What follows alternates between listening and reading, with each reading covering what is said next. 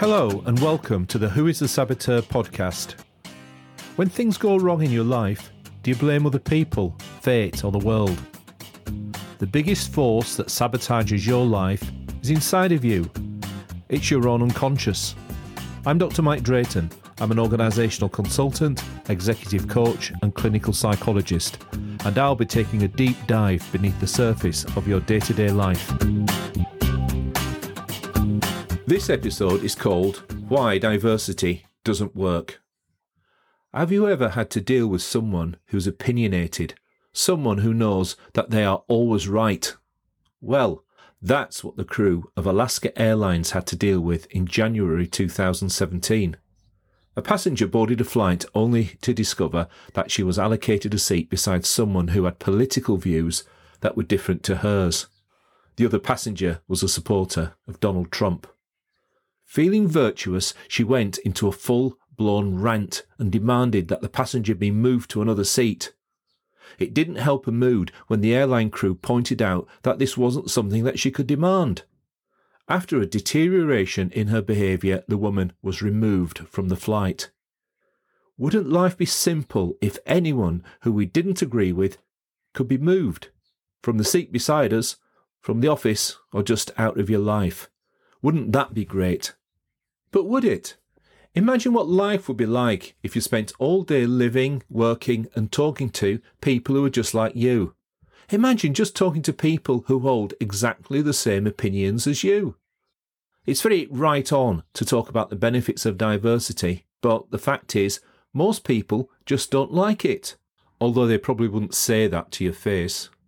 Some of us just prefer to be in our own safe space talking to people just like us who reinforce our opinions about the outgroup, who contain all the bigotry and stupidity in the world. When all the bad stuff is out there, we don't have to consider our own hatred, pettiness, and other faults. When we reject other people, in other words, when we reject diversity, we end up just breathing in our own exhaust fumes. This makes us a bit sleepy and ultimately poisons us. Diversity, when applied to race, religion, or sexual orientation, is easy. However, accepting diversity of political opinion is almost impossible for some. There are decades of research by psychologists and economists that prove beyond doubt that diversity, when combined with inclusion, is really good. Diversity of skills and expertise is accepted as being a good thing by everyone. Just imagine the combination of different skills that's needed to design and build a car. However, social diversity can cause a lot of conflict, lack of trust, poor communication, and a culture of complaint and grievance. This is because diversity in itself often just doesn't work. For diversity to add value to society or to an organisation, it has to be paired with inclusion. In other words, a respect and tolerance for people who are different, in whatever respect, to oneself. There are three main obstacles to good, diverse, and inclusive leadership.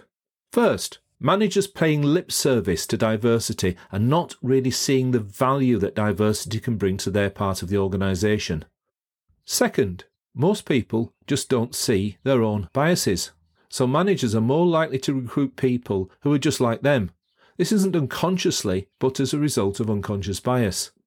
Third, most managers find it enormously difficult to challenge non inclusive behaviour. They can turn a blind eye for fear of conflict, and that results in a bad situation getting worse. The fact is that if you want to lead teams or organisations capable of innovating, you need diversity. Diversity and inclusion enhances creativity. It brings new information and perspectives, leading to more creative decision making and problem solving. Diversity has the potential to dramatically improve performance and lead to creativity and innovation. So, what can be done to improve diversity and inclusion in organisations? The first step is to map the diversity. In other words, acknowledge that people in organisations are very different and have different skills and different capabilities. The next step is learning how to communicate across difference. In other words, begin the process of listening and debating with those who are different. This is where the creativity starts. Finally, to really harness this creativity, the diversity in the team has to be actively managed. The energy created by diversity needs to be focused on improving the performance of the organisation or team as a whole, rather than just hot air or a tick box exercise. So, rather than asking the person next to you, who has different views to yours, to move, it's far more productive to engage them in a dialogue and try to really understand why they hold the views that they do. Perhaps then they may be willing to listen to your views. Now that's real diversity and creativity. Thanks for listening and join me again soon.